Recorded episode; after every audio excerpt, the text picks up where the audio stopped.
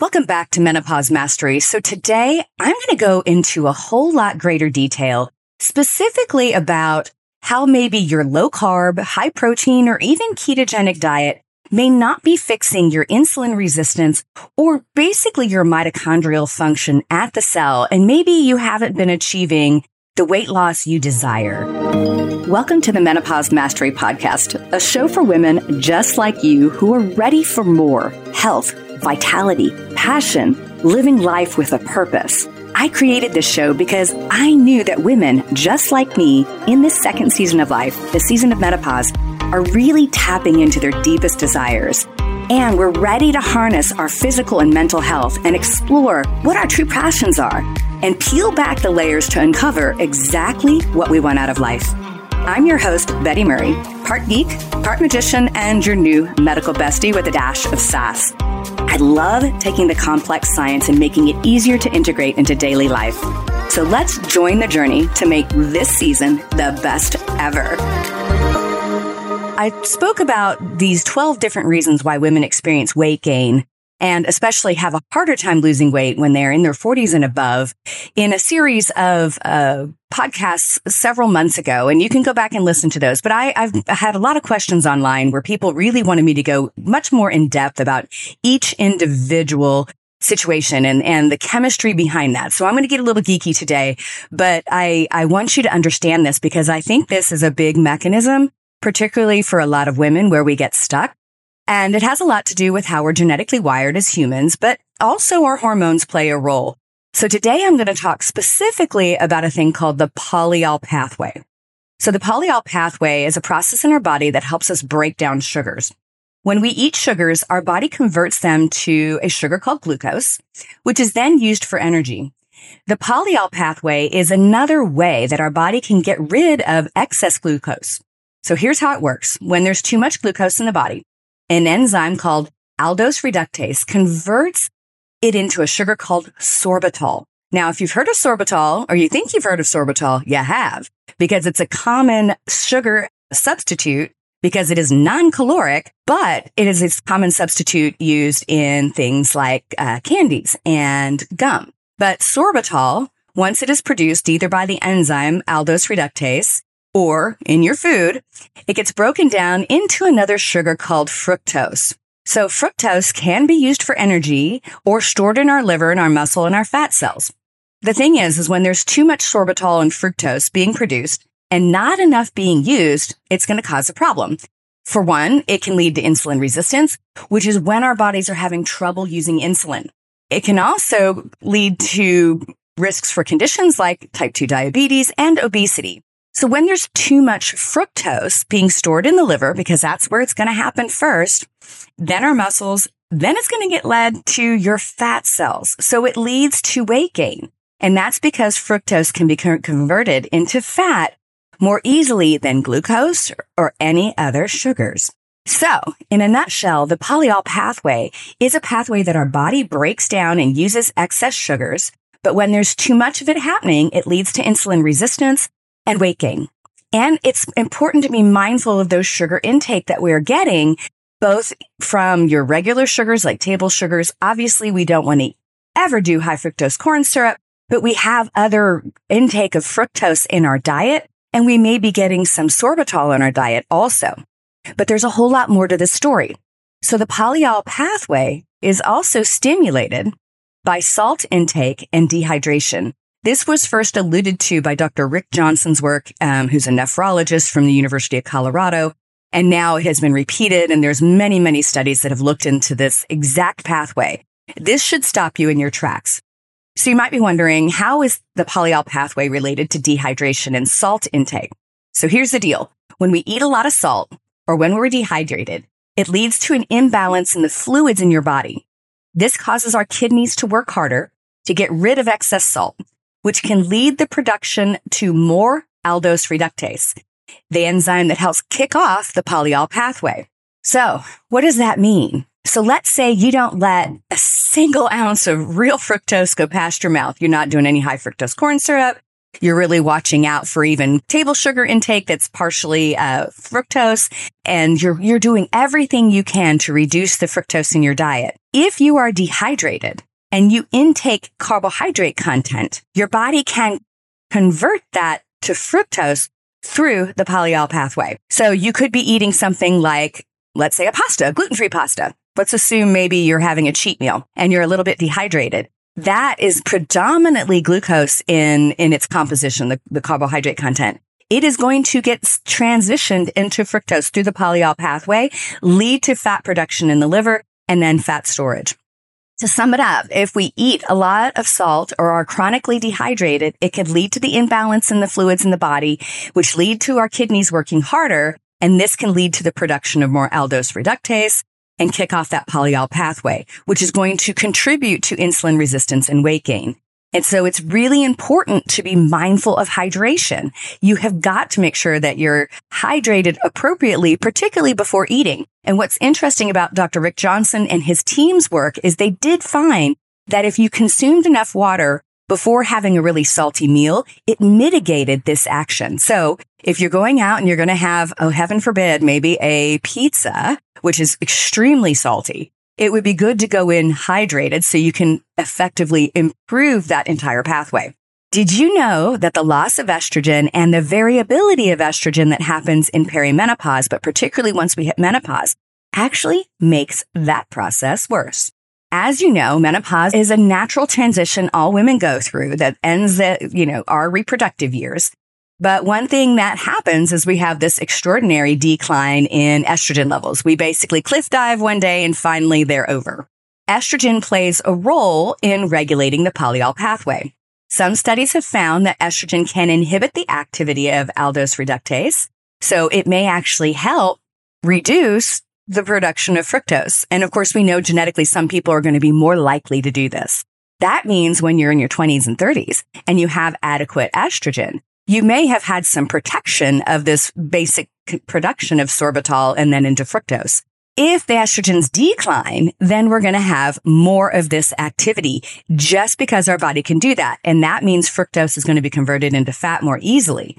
So the decline in estrogens that happen in menopause may lead to the increased production of sorbitol and fructose through that polyol pathway. The polyol pathway is going to convert glucose to sorbitol, and then activate that pathway. And then we get fat storage. The other thing that the polyol pathway does is it activates a response to high levels of oxidative stress. So it actually increases oxidative stress inside the cell. So you go, Betty, all right, what the heck is oxidative stress? So oxidative stress is the damage that occurs just, just from your body producing energy. So our body produces a lot of byproducts that we have to detoxify. Our antioxidants go in and help sort of quench that fire. But oxidative stress leads to damage inside the cell and things like advanced glycation end products, which end up damaging your mitochondria, which are your powerhouse. And so if you don't have good antioxidant production and good antioxidant levels, this is going to make it worse. And if you haven't gone back and listened to my podcast where I talk about my personal genetics with Kashif Khan from the DNA company, you can go back and listen to that and recognize that I don't have good antioxidant pathways. I can't make an antioxidant called SOD very well, superoxide dismutase. And I also don't make and recycle and rebuild glutathione very well. So depending on how you're wired genetically, you may be more likely to have oxidative stress, which is just going to make this worse. So essentially loss of estrogen, increased sorbitol, increased fructose production, increased fat weight gain. And then we get more oxidative stress inside the cell, damaging the mitochondria that leads to more damaged advanced glycation end products, which, oh, I don't know, they cause like eye damage and wrinkling and all the other things. They're part of the player in diabetes and heart disease, which is going to damage your mitochondria, which then reduces your capacity to make energy. The accumulation of those ages lead to dysfunction of everything, right? So, so the advanced glycation end products have also been shown to be very active in things like neurodegenerative diseases. And so it's very important that we reduce that activity. Let's talk a little bit about this interaction between fructose and the fat switch and how that mechanism is really working. So we've already identified that that polyol and sorbitol pathway is going to lead to this fat weight gain. So what's really happening inside the cell itself? So when we eat fructose or we have glucose and we're dehydrated or we have activated that sorbitol pathway, we're going to have an increase in the production of fructose. So fructose is very different from glucose because it's metabolized by an enzyme called fructokinase. And fructokinase, we as humans went through a genetic mutation probably millions of years ago. I don't know the exact date, but it was through an ice age at when we were closer to what we would call the great apes when we had, we, um, very early human hominids. And what it allowed us to do was to be able to eat fruit and be able to put on fat so we could survive longer periods of starvation. Many other animals have this enzyme and do that as well. So when the enzyme fructokinase is activated, it uses energy and it drops the production of ATP in your cell, adenosine triphosphate. That is your energy molecule. So the actual use of fructose, particularly in the liver, is going to drop the production of ATP very quickly, leading to the formation of uric acid inside the cell. So uric acid then slows the mitochondria.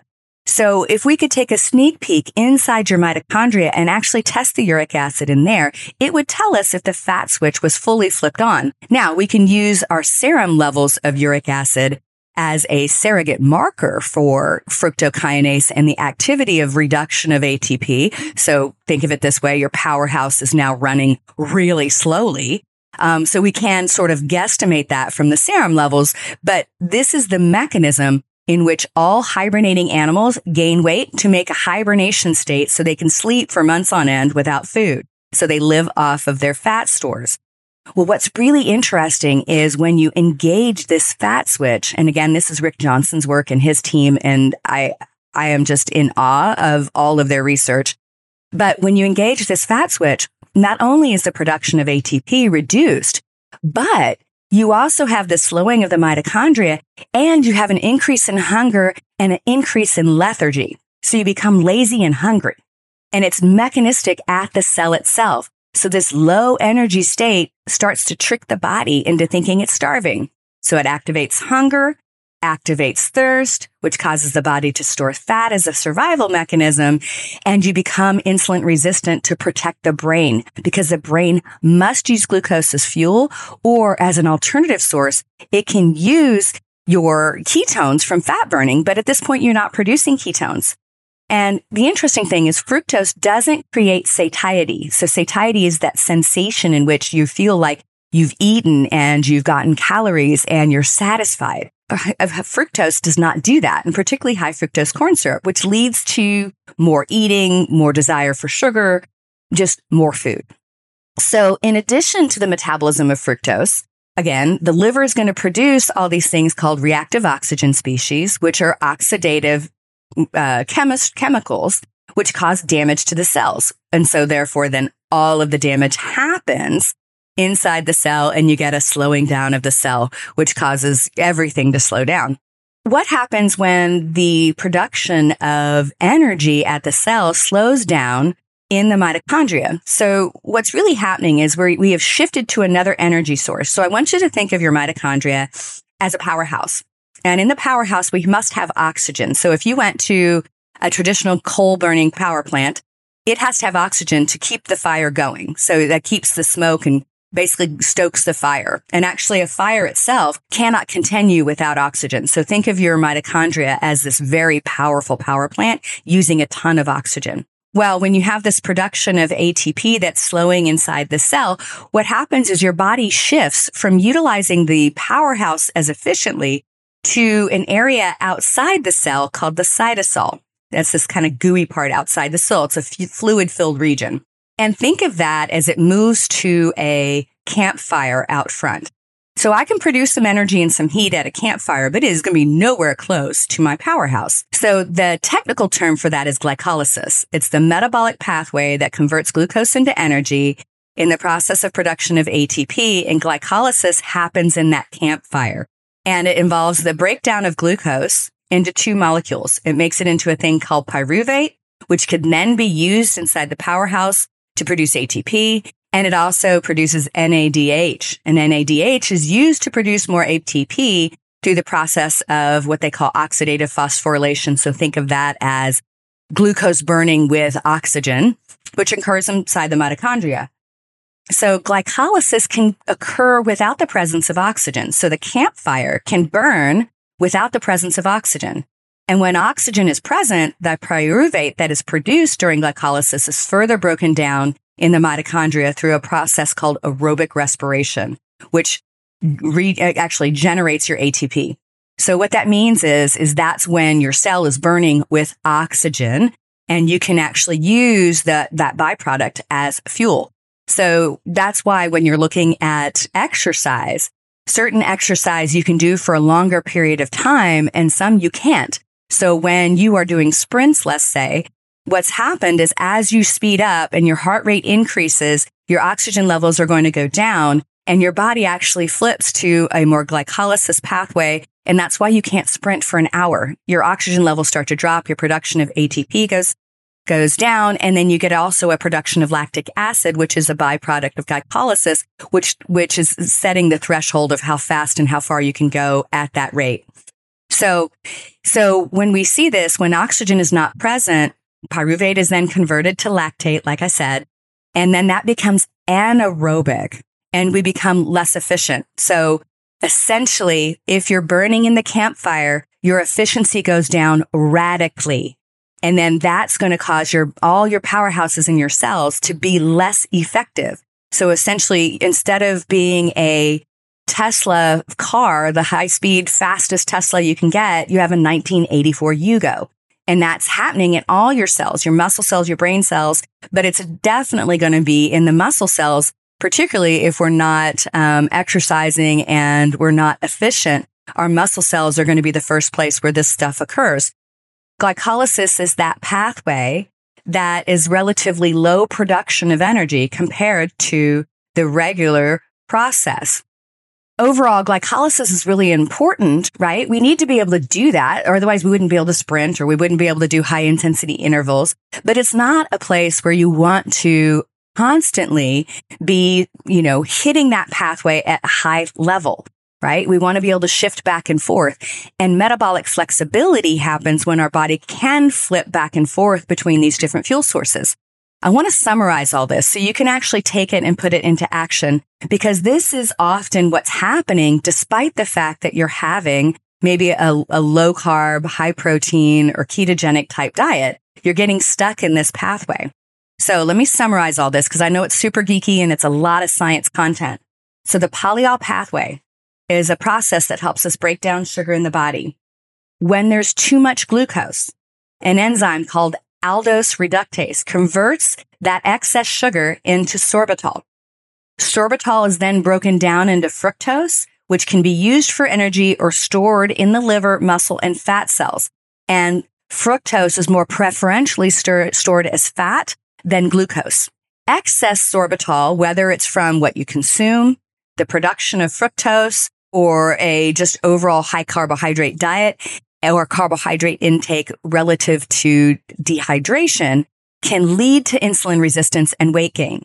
And the polyol pathway is also stimulated by the intake of salt and dehydration, which causes an imbalance of fluid and the production of more of the aldose reductase enzyme. Estrogen may regulate that polyol pathway by inhibiting the actual action of aldose reductase. So the decline in estrogen during menopause may lead to an increase in the production of sorbitol and fructose through that pathway. The polyol pathway is activated in response also to high levels of oxidative stress that can damage the mitochondria. So if you have a diet really low in antioxidants, or you're like me and have a very high probability of excess reactive oxygen species and oxidative stress because genetically I don't make my own natural antioxidants like SOD, catalase, and glutathione, I am going to stimulate this polyol pathway. The other really interesting thing is, is if I'm doing exercise that induces a ton of oxidative stress because I feel like I need to burn more to help my cells be more efficient at fat burning, I may be triggering this polyol pathway just by overdoing my exercise. And so the polyol pathway is activated also in high levels of inflammation. So excessive exercise, especially when your body can't quench that burn, right? Can't produce enough antioxidants is going to cause inflammation, which is going to trigger the polyol pathway, which means even though you're working your tail off, your, your cells are running at a 20, a 1984 Yugo sort of speed. And that may be why you get done with your exercise. You're exhausted. You have poor recovery, but you keep doing more of it because you feel like if I burn more, I get more out of it. And it's probably not working. For me, this was very true. I, I, you know, did all the things that other people do. I tried doing triathlons and I trained for about a year and did an Olympic distance triathlon. And what was interesting is I never felt good doing that. I always felt like I was under condition despite working with a team and working with trainers. I just never felt good. And the reason why is my oxidative stress was through the roof because I'm not wired to do that. I can't clean up the damage. It was leading to inflammation. And here's the really wicked thing is I was gaining weight while doing triathlons. And I often did two a days. I'd get up and either run or I'd swim or I'd cycle and I'd do something later that next, later on that day. So I was burning, burning plenty or working hard enough. I was doing too much. Right. So, so that's a good way to check if you're triggering the t- polyol pathway on top of what you're eating. All right. So it's important for you to be mindful of the sugar, the salt and the fluid intake and to get appropriate physical activity to maintain healthy levels of glucose in the body. The other thing that we think may increase some of this polyol pathway is the increased production of uric acid through dietary intakes of food. We don't have really good, clear research that maybe this is extreme. So, um, Dr. Rick Johnson's work showed that this may may play a role, but it doesn't seem to play as much of a role as these other other markers. So, if I eat foods that increase uric acid outside the cell in the serum, and uric acid's associated with gout, but uric acid, again, is the fat switch that's produced when there's a lack of ATP production inside the cell because the polyol pathway has been switched on. So foods that increase uric acid are things that are considered purine rich. So things like sausage, organ meat, red meat, aged foods, cheeses, you know, olives, umami foods. So Asian foods, things with MSG, food preservatives, flavoring, coloring agents, while not being a source of purine, are likely to have an effect on some production of uric acid, especially the flavoring agents like MSG and other things, um, texturized vegetable protein, yeast extracts may also trigger some of this activity. And then some of those food additives too that contain a large amount of sugar or salt may also trigger all of this activity, which is going to lead possibly indirectly to the production of uric acid. But those things are definitely going to trigger that polyol pathway, which is obviously what we're talking about today. All of this could be part of what you're struggling with when you're doing all the right things and getting all the wrong results. And this is what I found um, doing my research. And then obviously, when I created my hormone reset program for women, part of the process is to correct this polyol pathway mechanism to make sure that the cells can do what they need to do so we can become more metabolically flexible so our body can actually burn that fat appropriately even before you know before we're in menopause when we're in perimenopause and especially after menopause because this is one mechanism in which estrogen affects metabolic activity I want you to go back and listen to this and really, really go through and start looking at maybe charts. So, you know, the action items from this episode. What I would recommend is go back and just watch what you're eating, like keep a food journal or take pictures over the next three days. And then go back and listen to this podcast and then start assessing what you may be doing and what you may be eating that might be triggering some of this pathway. You know, are you eating foods in a dehydrated state? Are you intaking too much salt? I can tell you I'm a saltaholic. I love salt and I just have to work really hard at making sure I'm well hydrated because you can mitigate all the damage from salt from being just appropriately hydrated. You know, so that's one of my trigger areas. Look and see how much umami foods are you using? Are you using soy sauces or tamari or, you know, your, your soy free things like Bragg's, other things that produce that, that, um, purine rich activity or stimulate similar pathways to uric acid. And then I would look at the carbohydrate content that I'm eating. And then also just look at, you know, even though you may not be doing high fructose corn syrup, are there other things in your diet that may be triggering this polyol pathway? And for those people that are way into chewing gum or doing sugar free foods, look at sorbitol and remove that from your diet. Um, some of the other sugar al- alcohols like erythritol don't do the same thing. Um, but you want to watch sorbitol. And again, it's often in your sugar free gums. And that could possibly be triggering this on a regular basis. I don't know of any research out there looking at that, but it may very well be. I hope you found this to be a very enlightening episode. I'd love for you to share it if you have friends that you feel like need to hear this information. I'd love for you to hit subscribe so you can keep on learning from all of the lovely guests I have and, and learn a little bit more about how your body operates. And if you really loved this episode, give me a review. If you hated the episode, give me a review also because I really read those and they're important to me because they help me know what kind of content you really want to hear. So thank you for listening to me on Menopause Mastery. I'll be back next week. Thank you so much for tuning in to the Menopause Mastery podcast. You are why I'm here, and I am so very grateful. Hit subscribe so you don't miss any wisdom on creating the most exceptional life on our terms. If this episode has helped you in any way, please share it with a friend to spread the love, and together we rise. You can follow me on social media at Betty Murray PhD, and you can reach me online at bettymurray.com.